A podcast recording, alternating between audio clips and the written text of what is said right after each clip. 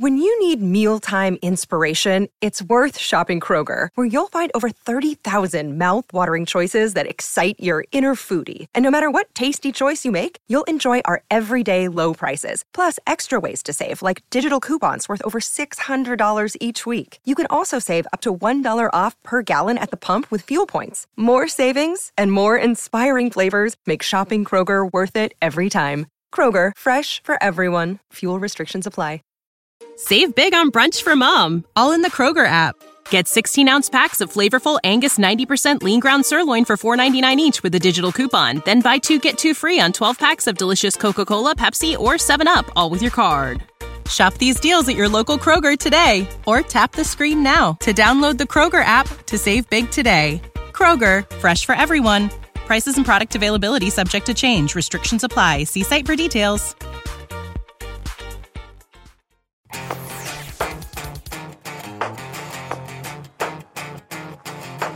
Hey, Tommy, you know, we get to drive a lot of different cars and um, we get to be confused by a lot of different automotive infotainment systems. So, in this podcast and video, what are we talking about?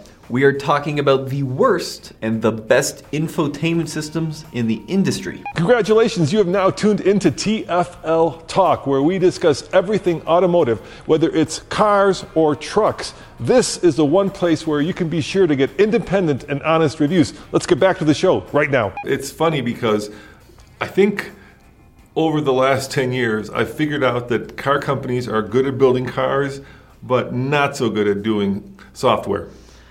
Yeah, and when it comes to the modern day infotainments that control everything in the car, be it climate control, navigation, even how the car drives, how the car performs, it's important that you're able to go into the settings, go into the screen, and really f- quickly figure out how to navigate where you need to go. But unfortunately, some of the new systems are not so great.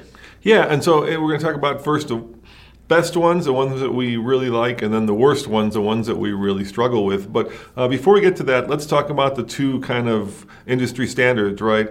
Android Auto and uh, um, uh, Google. I mean, uh, Apple CarPlay. Uh, and those two, of course, are the ones that most people are gravitating to just because they basically mirror their phones. Uh, and so it's really easy, uh, if you can especially do it wirelessly, to be able to use those for things like texting, you know, voice commands, email, playing music, you know, Pandora, and so forth and so on. Uh, but we're not going to be talking about those two. You guys know how those two work. And that's what I meant. I mean, both Google and Apple know how to write good software. But it's important to note that the Apple and the Google are great for entertainment, they're great for navigation, great for keeping you in the loop, but they don't control stuff like how hot your heated seats are and what the interior temperature is and how much horsepower in some cases your engine is making. They're just simply a way to basically communicate via your phone uh, on a bigger screen in your car. Yeah, but you know, Android's actually kind of branching out. So, for instance, the Volvo system, which we'll be talking about, is based on an Android operating system. So they can do that, right? Yeah, so in Uh, some cases. Right, but uh, Apple CarPlay and Android Auto sit on top of the infotainment system or incorporate into it. But in some cases, actually, Android is running the uh, uh, all that stuff that you just mentioned. But let's get right to it. Let's talk about one of our favorites, uh, which is Tommy. It, well, it's the Jeep and Ram system, and actually, it's also used in Chrysler and uh, other Dodge products. But it's called Uconnect, and um, once again, no company's paying us to say anything good or bad about their uh, entertainment system or their No, screens. no. No, but genuinely, the Uconnect system is one of the best in the industry. And the funny thing is, Uconnect has been around for a long, long time. I think they're on the fifth generation of it, and they've all been great. There has never been a bad Uconnect system because they're simple. Do you remember the old one? It was like little green and blue boxes, right? I still think that was the most usable screen in the industry. and It you would pick like you know you would pick like satellite radio or FM radio, right? It was Right. super easy. I mean, it looked like something out of the 1970s. Yeah. Uh, and its design looks like something you'd find on a Commodore computer.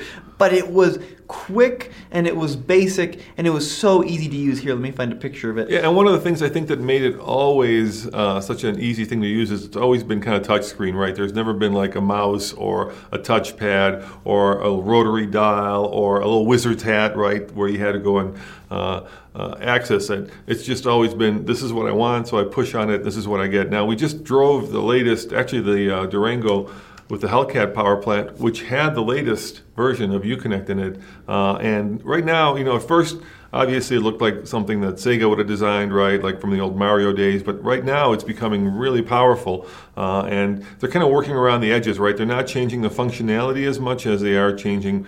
Perhaps you know the depth of colors uh, and the new navigation system in, new in the newest version of Uconnect is really, really strong and powerful uh, and just bright and sharp. Uh, it's really becoming, you know, a really fun system to use. I do think that the um, Jeep Dodge system from 2010 2009 was still one of the best ever. I, I genuinely looking at the pictures and I'm having a throwback on how simple it was. It had a volume control. It had hard buttons down the side, which allow you to navigate easier.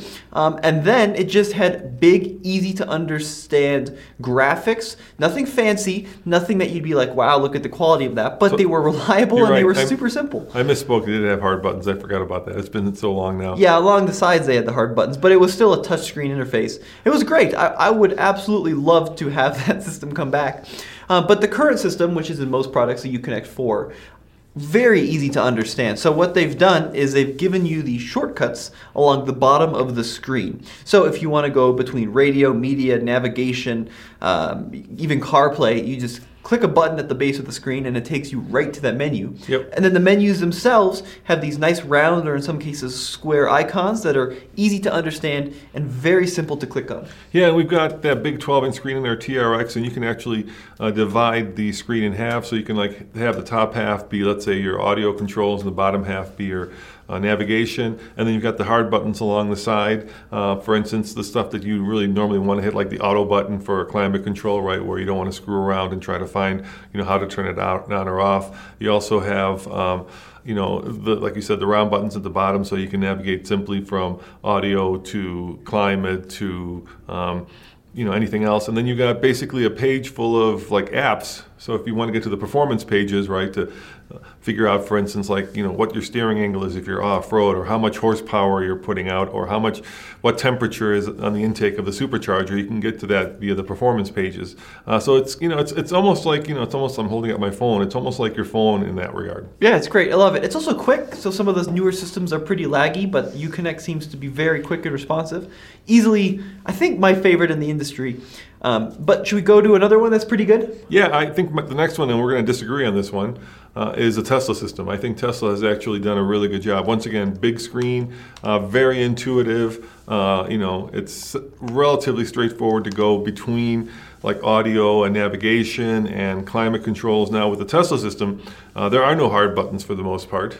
All right, it's all um, done through the touch screen, and some of that can be, you know, relatively confusing if you're um, used to, for instance, having like a hard button that controls your headlights or your windshield wiper. I mean, they've taken and made everything digital. There are shortcuts, like there's a button you can push on the stock that will activate your windshield wipers. But for instance, setting how often they work or if they're on auto, same thing with the headlights, it's all done through the digital screen.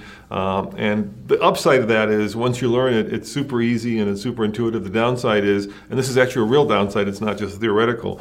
Um, if the screen goes, then you're basically locked out of the car. And the screen is going on a lot of the early uh, Model S's and Model X's, I believe. There's a there's a recall actually where um, you know because so much is controlled through that screen, the car becomes dangerous and undrivable because let's say you're an autopilot, right? And your screen fizzes out, then what happens? Well, you'd hit the brake and it would disable autopilot. Uh, my issue with the Tesla system is a little bit fussy. Yeah. So i have a couple issues with it. Uh, I just want normal buttons and switches for some they're not items. There. And they're going actually away from even more buttons. So the next version, which they, you know, like a month ago, they unveiled. Right, they're actually not even going to have like a, a drive stock. It's going to be in the infotainment, which is ridiculous. I mean, I want buttons for the lights, light controls. Yeah. it's an important safety thing. Yeah. I want hard buttons for the wipers. There is one button to like a- activate a single wipe Yeah. on the Tesla, but you can't control the speed on the stock. Right. I want uh, a lever or buttons for the gear selector. which is going away. Absolutely. I want a lever or buttons for the turn signal stock, which is also going away. Now it's funny. They're kind of. I think they're kind of um, using a loophole in our government's regulations because there is nothing that says you have to have a gear shift lever. Right? There's no legislation that says you have to have a physical gear shift lever to go from drive to park to reverse. Uh, and so they're putting into the uh, you know into the uh, infotainment. It's crazy. I do like um, how they also have the shortcuts like Uconnect at the bottom of the screen. Yep. So you can tap the fan icon if you want to get to the climate control. You can tap the little um, eighth note if you want to get to the music.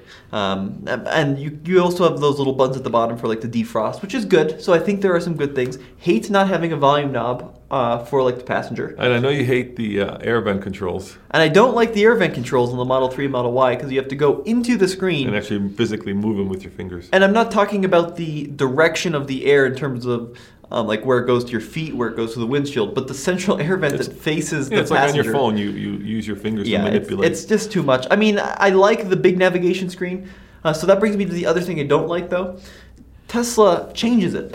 They change it. Yeah, they so do. they can push an over-the-air update, and it could look entirely different. And that happened pretty recently. Yeah, and I wasn't happy Y. with that. So it used to be that the screen uh, was, you know, relatively big when it came to, let's say you've got 100%, right? Like 75% of it was controlling all the cars, um, different functions, and 25% was that little autopilot that shows you kind of what the vehicle is doing, what the um, cars around you are doing, you know, what the stoplights are doing. And they made that a lot bigger. They made that like 40% of the screen. I I don't like it. I like the smaller version of it. So what that means is it takes away from your usable um, experience with the car because now the screen that shows you that you're in park or drive or reverse is six inches wide, and the actual screen that you interact with navigation and audio is now like what it- with 10 inches wide or something or 9 inches compared to what it was before. And by the way, getting rid of that uh, gear selector lever, that's not something that's theoretical that's coming in five years. That's coming this year in the next uh, updated, refreshed version of the Model S.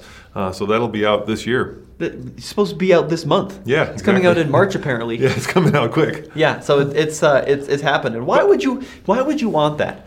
I mean, in what what realm would you want the car? So the idea is the car guesses which direction you want to drive. Yes. So in theory, you get in the car, uh, you're in your driveway. The car will know to go into reverse. Pull it onto the road, Dude. stop. The car's supposed to know to go into drive. I'm Why would you want that? I am super curious about that. I can't wait to see how that works.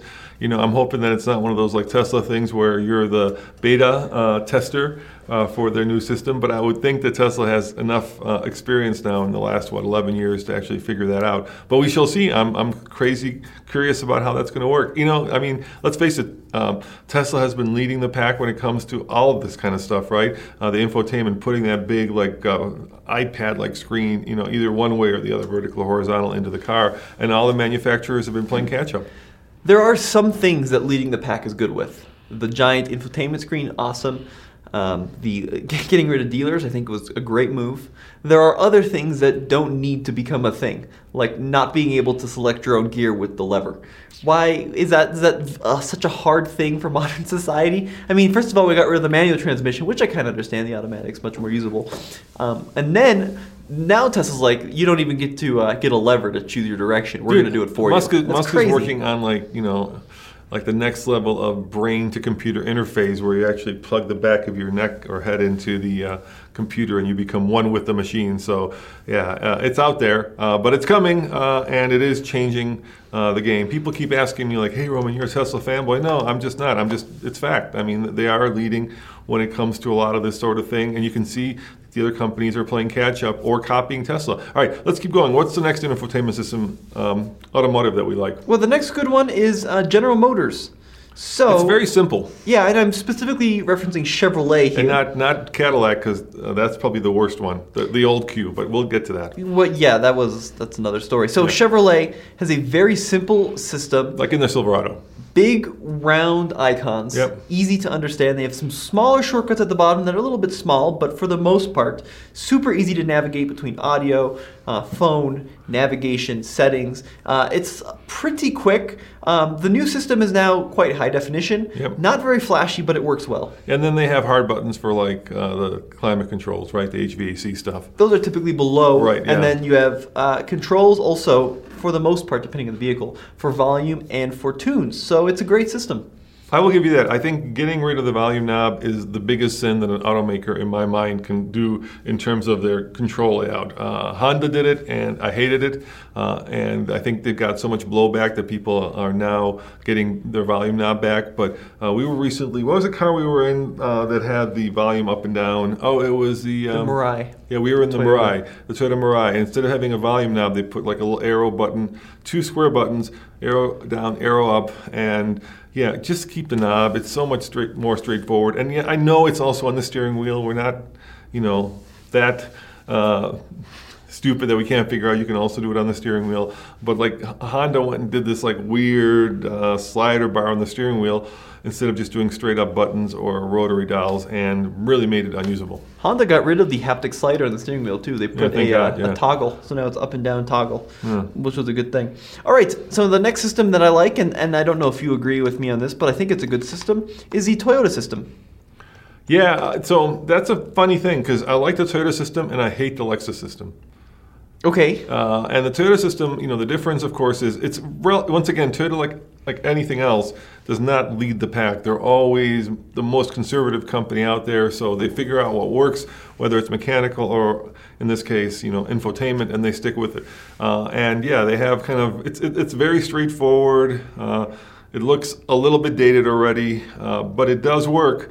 Uh, and for the most part, they have kept hard buttons um, to control a lot of the other things. Now, Lexus, on the other hand, is completely, you know, lost in the woods. Uh, they've gone for a touchpad, and the first thing I have to do every time I get into a Lexus is change the sensitivity of the touchpad because if you like even look at it or blow on it by accident, it jumps into different um, points of the uh, infotainment system. Uh, almost, I, I would say the Lexus system, Tommy, in a large part, sorry Lexus, is almost unusable. The good news is the newer Lexus system has gone away from the little pad. So on the new models, what they're doing, I think they did this on the new RX, is you still have the little um, touch-sensitive pad by Yeah. the shifter, which can control the screen. But now you can also use your finger and use the screen as a as just a normal touch interface, Yeah, which is a- much better system. Yeah. So uh, going back to Toyota for a second, Toyota's a little bit interesting because they use a bunch of different systems depending on the vehicle, but they're all pretty good. So like the Corolla is very different from a Camry, which is very different from like a Tundra, which is a much older system.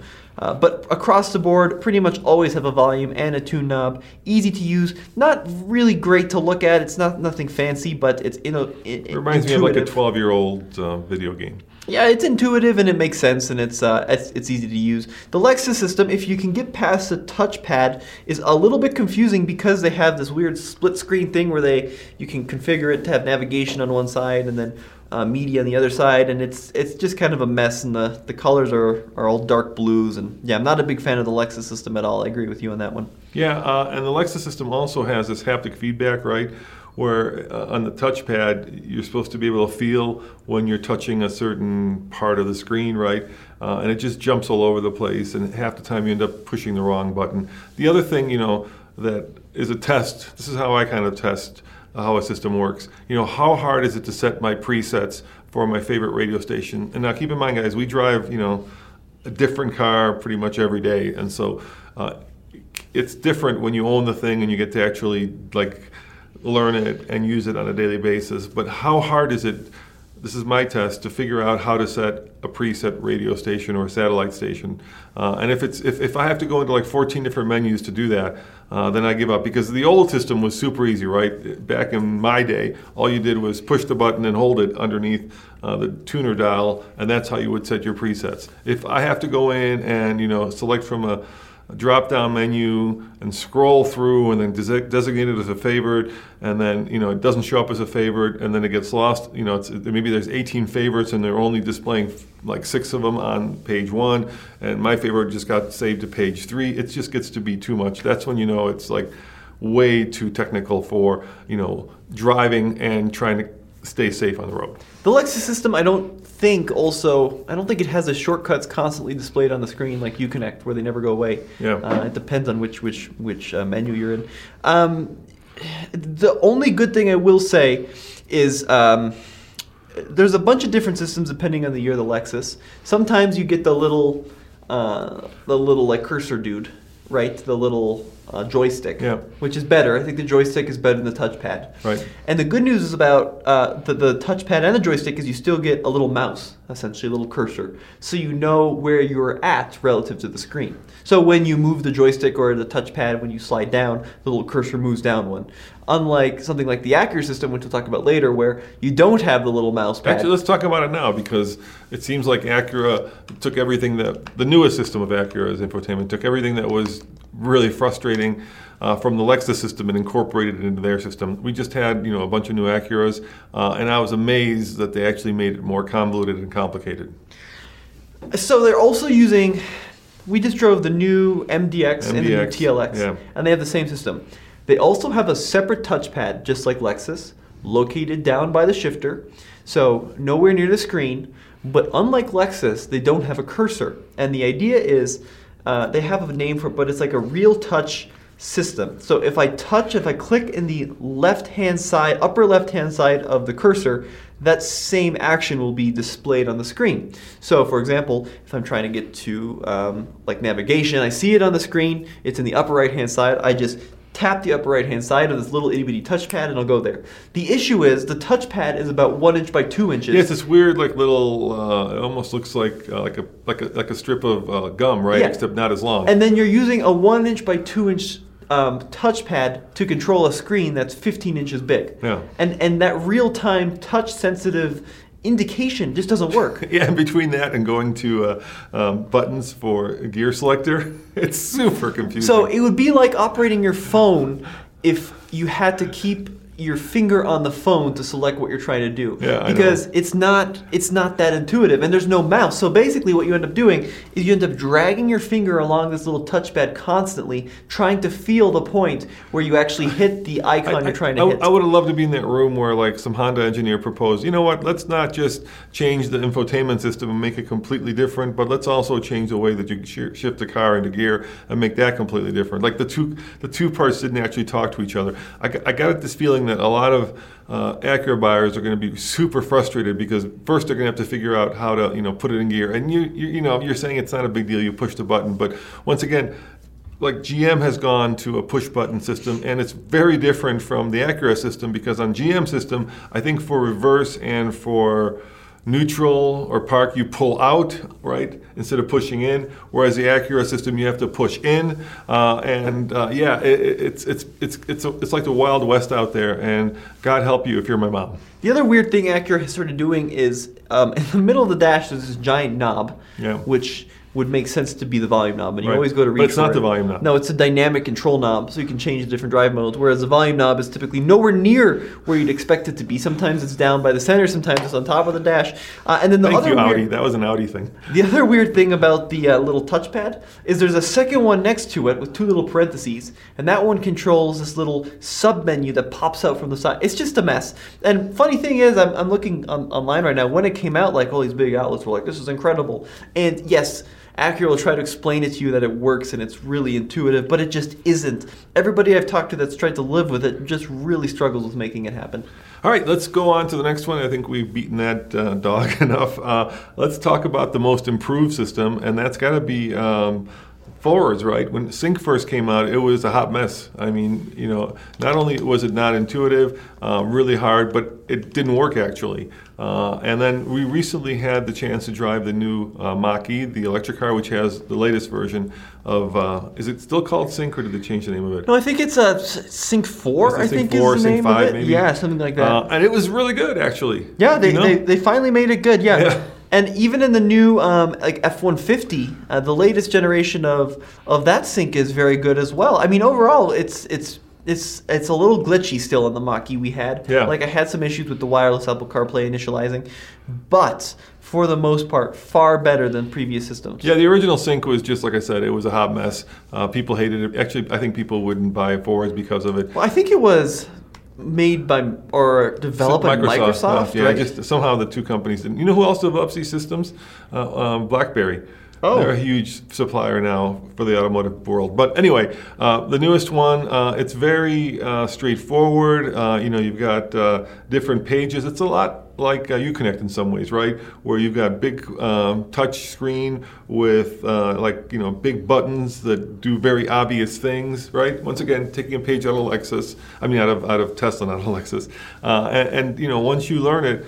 It, it's it's pretty easy, very colorful, very crisp. Um, ours was a little glitchy and buggy, uh, but you can see that they're actually onto something. Uh, so I'm going to give that one the most improved. I'm going to give uh, the exact opposite to the least improved. You know what, Tommy? what is that? The one that actually started out, and, and it's based on Android Auto, so you think it'd be good, but it hasn't improved. Uh, that's a Volvo system.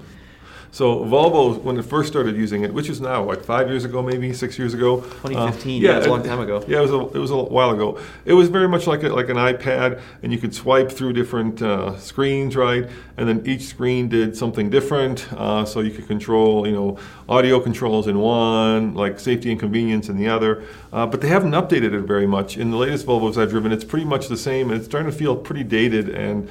Um, uh, the problem with all those screens is it's not easy to jump from one function to another, and so you you're, you end up kind of digging through a bunch of different swipes to finally get to the one that you're looking for. Yeah, I've never found it to be all that intuitive. Whenever you have to swipe in a moving car, I really struggle with the swiping thing. Yeah. Um, swiping on a phone and an iPad makes sense, but the swiping in a car, uh, I don't know. I just when you're it's moving, never it's worked hard. for me. Yeah, And, and Volvo, if you know, once again, if you want us to comment on your latest and greatest system, you got to get us a car to drive. So you know, you're invited to send us a Polestar. We'd love to see because that's all new, right? It's got yeah. the brand new system. Well, it's a diff- yeah, it's, Polestar is different, and I think the, the, the charge, the recharge is a different system Oh, okay. too. Uh, but you know, if you don't send them to us, we can't test them, so we're going to go with what we've done. Uh, and so, open invitation. Yeah, love to get our hands on a Polestar or a recharge. It's not very good. The only thing I like about it is it has a home button like an iPhone used to have, where you could kind of go to a default screen, which was a good idea, but not all that intuitive. All right, let's let's talk about the Germans now.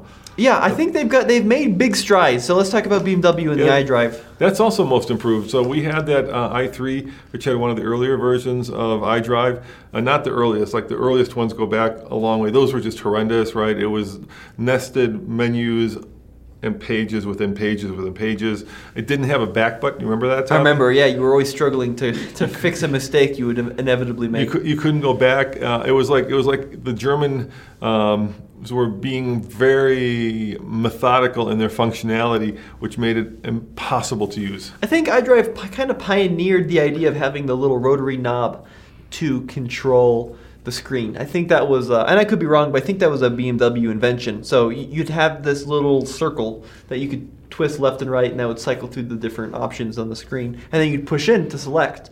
Uh, but yeah, the early ones were bad. The, then they got pretty good, but for some reason they incorporated this, and some of them might still do, where they incorporate the little uh, like uh, finger pad where you can type or draw letters, Yeah. which no one has ever used in the history of iDrive. No, and, and let's face it, your, your mom has uh, a BMW X5, the latest one, so it's got the latest version of it, and it's actually got. If you look, the the BMW system is if you like BMWs and you learn the system, it's very intuitive. If you don't use BMWs and you get into it, it can be confusing. Uh, you said you're right. So the Germans did a couple of different things, and they uh, uh, most mostly all the manufacturers did one of these things, but the ones that the Germans were big on was a little pad that you write on, which was like a cool party trick, but I don't know when you'd ever use it, right? The idea is like, hey, I'm looking up my phone uh, Dave, contact you- book. you just and- draw a D. yeah. Yeah, so that didn't work. work. And now they've gone into something even more silly, which is, ha- you know, that, that, that like gesture control, where if you want to turn up the volume, you stick your finger in front of the radio and you turn it right, you turn it left, you pinch to do, you know, it's,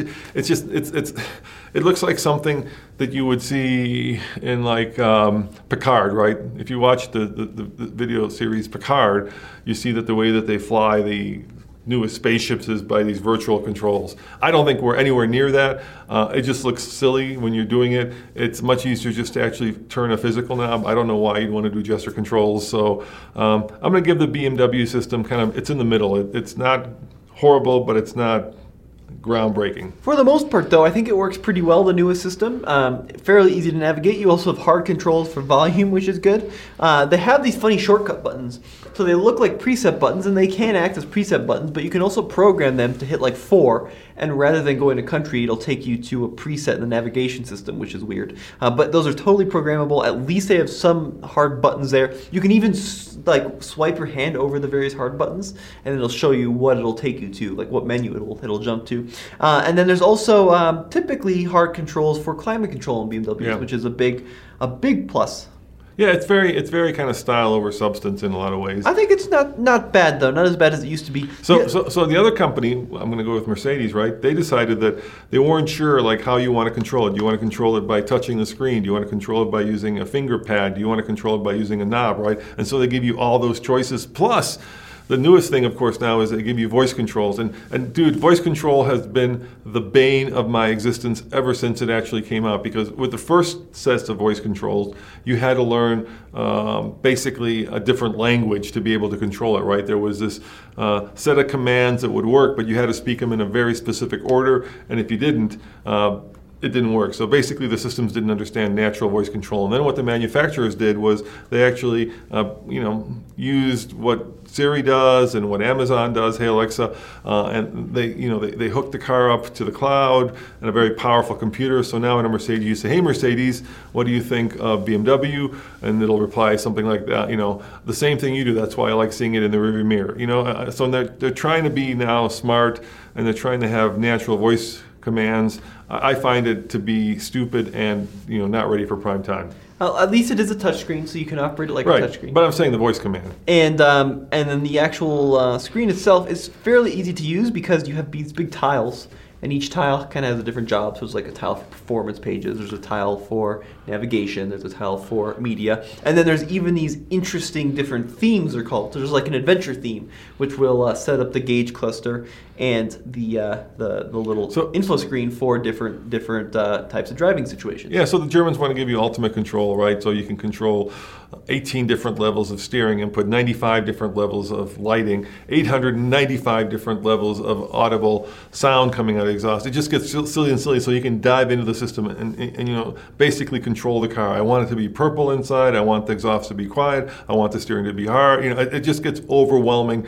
Uh, and you know, it's, it, to me, when I see all that, it's like it's like the reason you go to a restaurant is because you want a really good chef to you know create that perfect meal. The, the, the thing I don't want in a restaurant is like where I have to build the meal and then have them do it because at that point it says to me that I'm doing it right. I don't want to be the chef. I want Mercedes to be the chef. So that's how I feel. I, I, I don't want to have all that control. But I want the car you, to. Once you get it set up, if it was your car, once you set it up once, I think you just leave it be, and then you'd own it for the I next think four I- years, and you would never touch the settings. Yeah, so why? Why do? Why even have it? Because Because I, then you can set it up exactly like you want it Yeah, to. that- that's like that's like some you know German engineer's dream of like some guy gets the car or gal, and then they spend 14 hours in the uh, in the in the owner's manual trying to dig through you know how specifically they want to set this thing up.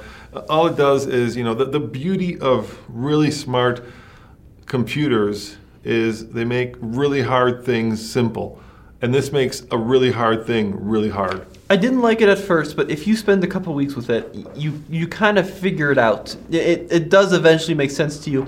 And the other cool thing, which is really neat, there's this little itty bitty square on the on the steering wheel. There's actually two of them, one on the left side of the steering wheel and one on the right side. And it's a touch sensitive square. It's about a centimeter by centimeter. Um, but they've they've actually made it work kind of like a little joystick, and you can use this little square to navigate through every menu on the on the screen. And for some reason, it does. If you have like a slightly bigger square, like on the Acura, it doesn't work. But if you have this little itty bitty square put it on the steering wheel, the way it, it interacts with the navigation and the, the audio, it just kind of works and it makes Does they sense. forget that you're in a moving vehicle that can, you know, Well, it's on the steering wheel though. I mean, it's like it's like a little thumb control. I get that, but you're still in a, you still have to look over, you know, and completely 100% of your attention is now focused to changing the sta- channel using this little thing as opposed to like watching out for the woman with the baby carriage that's about to jump in front of your car. I'm glad you brought that up because the next system, if you listen to the manufacturer, they say they've made this system in such a way where you don't have to take your eyes off the screen. What's that? What do you think it is? Uh, I don't know. I'm It getting- should be great, but everybody hates do- hates are we doing the Germans? No, it's not. Not a German anymore. You skipped the Germans. You skipped Audi and you skipped Volkswagen. Hang Let's- on. Well, no, I want. I want to see if you can Uh, guess this one. What's the What's the screen that, that that the manufacturer says is supposed to be much safer? I don't know. Give me a hint. It is Mazda. Oh, I'm going to save that for, for the end because that, that is by far the one that, that, that is. Well, well, we'll save that for the end. Let's let's keep going through the Germans, okay? Uh, the Mazda thing deserves like uh, its own show. But anyway, um, um, let's talk about Audi. So what Audi did, right, was they took all this complexity and they divided it into multiple screens. you know, which is what Porsche is doing too, right? I think Porsche now has up to four screens or five screens. Acura did that in the old old systems. They, they had a bunch of different screens. Yeah, and so Audi Audi divided into a bunch of different screens, and now you've got this issue where you've got the same potential information on different screens. So you have to decide where you want that information, and then to kind of try to simplify it, Audi used color coding, right? To specify different things, and I forget what the color codes are, but like yellow is like your phone, uh, red is like you know, uh, um, uh, uh, like uh, um, like audio. You see what I'm saying? Uh, but you have to know what those colors are, uh, and then you can easily, I guess, figure out that if you want to change the radio station, you go for red. If you want to mess with the phone, you go for yellow. Uh, it's also very complicated. It's split up a bunch of different screens. The latest version of that, which we don't know if it's happening, but the uh, the Grand Wagoneer, right, when we were looking at that one, had seven screens, I think, including two in the back. So I think there were five in the front and two in the back. But the multiple screen thing is now getting um, a little bit out of control, right? So you, you, manufacturers have decided that you either have one giant screen or to make it more ergonomically pleasant, you have multiple screens. Uh, and so, for instance, like in the Porsche Taycan, they have a screen, and in a Ferrari actually, in front of the passenger, and that will display things like how fast you're going, so that if you really want to freak out your uh, passenger in the Autobahn, you can display how fast the vehicle is going. So, what do you think of the Audi system? I, I don't know. You haven't used it? I haven't been in an Audi in so long. No, I, they don't send us many cars out here. So um, It's been it's been kind of yeah, yeah. I, I, I used it Very colorful. a year and a half ago, but The- I don't remember it very the, well. the, the cred you got to give Audi is they went really early with Google uh, Earth, right? So you, on the navigation system, you had the Google Earth uh, superimposed over, uh, you know, the street map, so you could actually see the buildings that you were trying to navigate to, which I thought was really cool. So the other system, which is a pretty good system, albeit looking kind of old now, is the uh, Volkswagen system. Yeah, that's- like in the Atlas.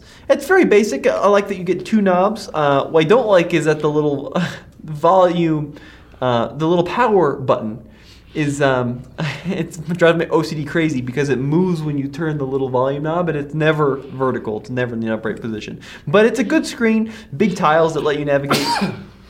Big tiles let you navigate between different settings, and uh, there's, there's kind of shortcuts for radio, car, media, that kind of thing. So yeah, it's fine. It works. It's pretty basic, yeah. The other shout out you have to give that I really love on the Mercedes system is this is cool. When you've got the navigation going in the heads up display, it actually superimposes the name of the street and the arrows over the top of the navigation system. So it tells you, like, when you see the street, you'll see the street in Yeah, front of you. mhm, go cool. left on the street and go right. Very I think that's a really cool feature, probably one of the best features. And there's some other systems that do that as well. Uh, but yeah, big props to Mercedes for that one.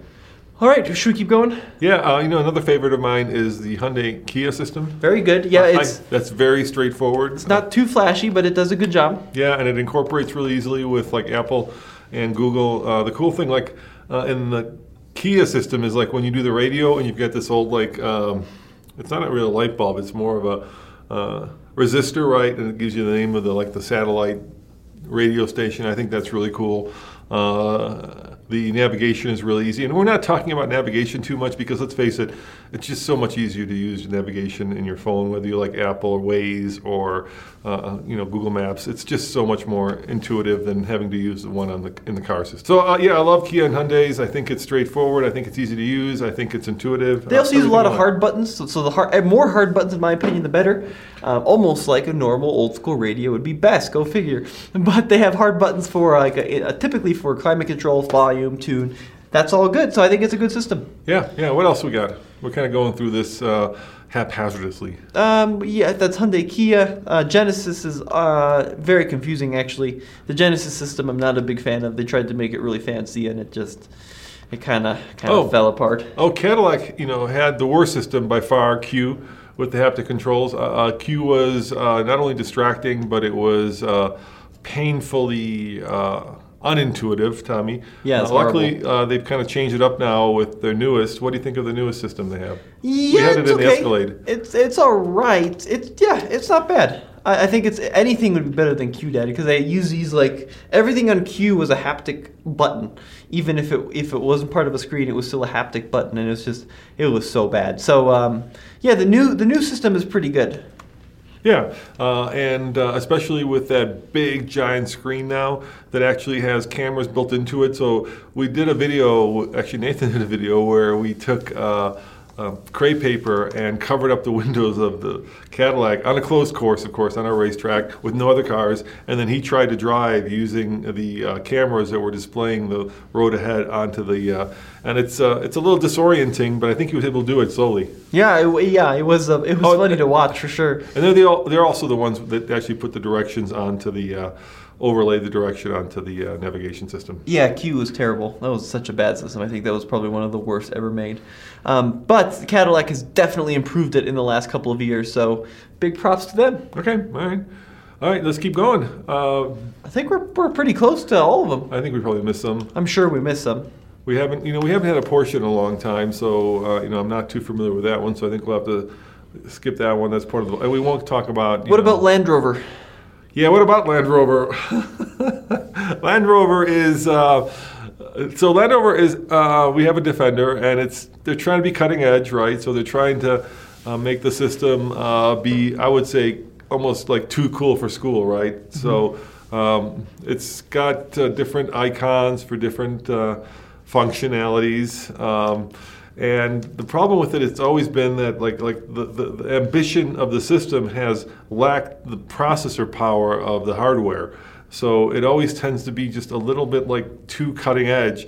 And when you actually end up using it, it tends to be glitchy and slow and non-responsive at times. I agree. Yeah, and it's it's been an issue for a lot of years, and it, it's gotten better, but it still is. Sometimes it just won't respond to your, your commands on yeah, the first. yeah, try. we can talk about cameras because the latest one, the Defender, has really cool camera tech. Uh, and if you know, in, our, in the first one that we bought that failed, uh, there was a module that went out that actually killed all the cameras. But what it does is it allows you to do like a virtual rendering of the vehicle, so you can see 360 degrees. It's almost like watching, you know, somebody using uh, a camera that then walks around the vehicle and gives you all these different views, and that's hard to do when you've got fixed cameras. Uh, some of the cool features are uh, it'll like let you look through the hood. So if there's a rock or something underneath the wheel uh, that you normally can't see because you got this big hood in the way, you can actually see it using the cameras. So they're really pushing what the technology can do. Uh, if it works, it works great, but if is a big problem there. A lot of the Range Rover products now also have the dual screens for uh, climate as a separate screen as well. I've just, it's they're always just not. They don't they don't feel crisp if that makes sense. You really gotta work them to to get them to, to go where you want them to go. So not a big fan of them, but they're they're all right. So a lot of these manufacturers use pretty similar screens to to their parent companies. Like Mini is just a worse BMW system.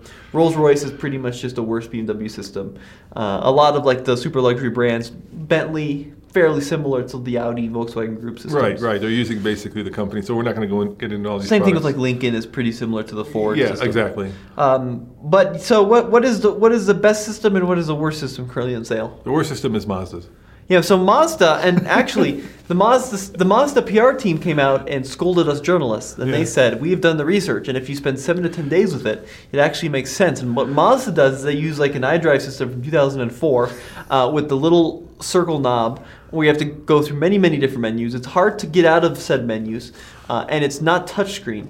So there's no way to manually touch it. I just, I Look, really don't it's understand a small, it. It's a small company, and I think that they, at the end of the day, have the least amount of budget to devote to actually building out their electronics. But they're still pushing it. They still say this is the way to go. Once again, they build, I think, some of the best cars. yeah, they As- excellent cars. As a, as a manufacturer of cars that are fun to drive and have really great dynamics, um, you know, in all conditions, uh, Mazda's great. But as a, a as a software company, uh, they should really just outsource it at this point. Uh, the, the system, in my opinion, has been at least two generations behind ever since it was introduced. I think they were the last, along with Toyota, to go to Apple and Android, right? Because because there were two reasons that a lot of companies, especially Toyota, didn't allow Apple and um, Google to have access to their cars, and that was because uh, both those companies take a lot more information from the vehicle than just uh, what you're seeing on the screen, right? So a, a, car knows, for instance,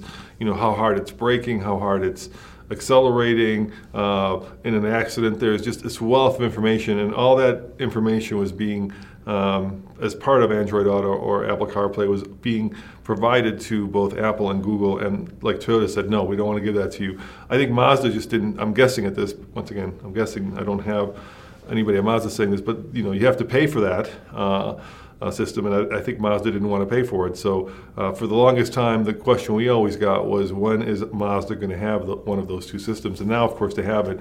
But um, I think the reason that people wanted it so badly was because Mazda's very own infotainment system was so old and kind of crunchy that people just wanted and were starving for the ability to actually use one of the two aftermarket ones to control their infotainment. I agree. Yeah, it just it's not a great system. I agree. So I think that is I agree. No, I disagree. I think Acura is the worst. Acura's got Mazda. You can kind of figure out Acura. Acura is just trying to be debacle. good, but it, it, it, kind of fell off a cliff. Yeah. And I think the best is still. How about Honda? Um, Honda's a little fussy. Yeah. It's a little bit fussy. It, it's better than it, now that they have the volume knobs back. It's definitely better. Thank God, yeah. But um, yeah, not not super super great. Not the worst. I mean, it's pretty easy to figure out. It just doesn't have a lot, a lot of uh, um, interesting or super usable features. Yeah. Uh, anyway, guys, I'm sure we've forgotten some. You know, we're not. Uh, uh, uh actually tabulating these. We're just kind of having a free flow conversation because we think it's more fun that way. So let us know in the comments below what you think. Are we absolutely wrong? Are we absolutely right? Uh, maybe you know we have a weird perspective because we really don't you know like have a car that we drive every day. We have so many test cars. That's that, true. Yeah, maybe we have a very flawed perspective. Yeah, it could be. I think maybe you know maybe if you uh, own a Mazda or own an Acura uh, or own a Mercedes or own you know any of these vehicles, you just love the system, you learn it, and it becomes second nature. Uh, That's right. We, we never have enough time in them to actually get that far. Yeah, for sure. And let us know what your experience with these systems has been in the comments below. And as always, check out tflcar.com for what? Uh, more news, views, and of course, independent and honest reviews, Tommy. Yeah, we'll see you next time. Ciao. When you need mealtime inspiration, it's worth shopping Kroger, where you'll find over 30,000 mouth-watering choices that excite your inner foodie. And no matter what tasty choice you make, you'll enjoy our everyday low prices, plus extra ways to save, like digital coupons worth over $600 each week. You can also save up to $1 off per gallon at the pump with fuel points. More savings and more inspiring flavors make shopping Kroger worth it every time. Kroger, fresh for everyone. Fuel restrictions apply. Save big on brunch for mom, all in the Kroger app.